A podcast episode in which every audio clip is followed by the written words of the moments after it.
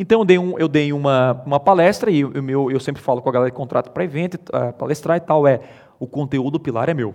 Que o conteúdo pilar é o, a palestra na íntegra. Então, beleza, os caras foram lá, gravaram a palestra, legal. Então, o primeiro passo eu documentei. Eu não gosto de parar para fazer um vídeo, é chato, cansa. Você não aguenta mais ver câmera na frente, você não aguenta mais fazer vídeo, cara, é muito chato fazer conteúdo. E eu pensei, como que eu posso fazer conteúdo em massa sem precisar parar para fazer conteúdo? Porque eu tenho que trabalhar, né?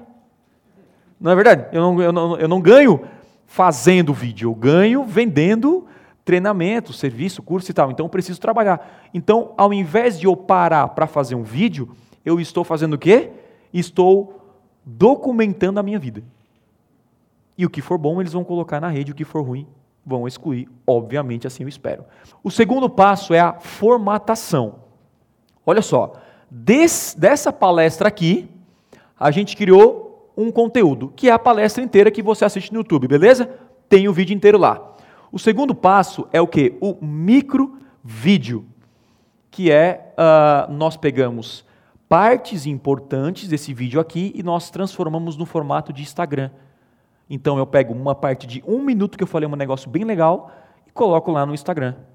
Então daqui eu, fa eu faço vários micro vídeos, que é chamado também no marketing digital de nuggets.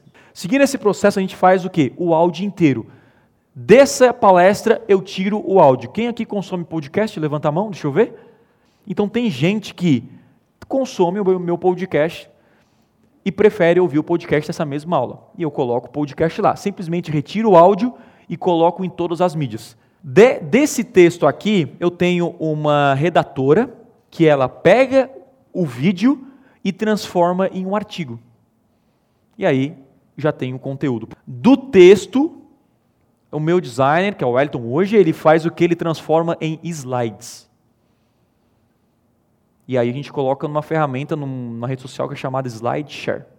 E desses micro vídeos, aí uh, a nossa equipe tira as melhores frases que eu falei. E aí a gente constrói peças com fotos do evento. Então vamos lá. Essa é a parte de formatação. Nós pegamos um conteúdo pilar e transformamos para cada tipo de mídia.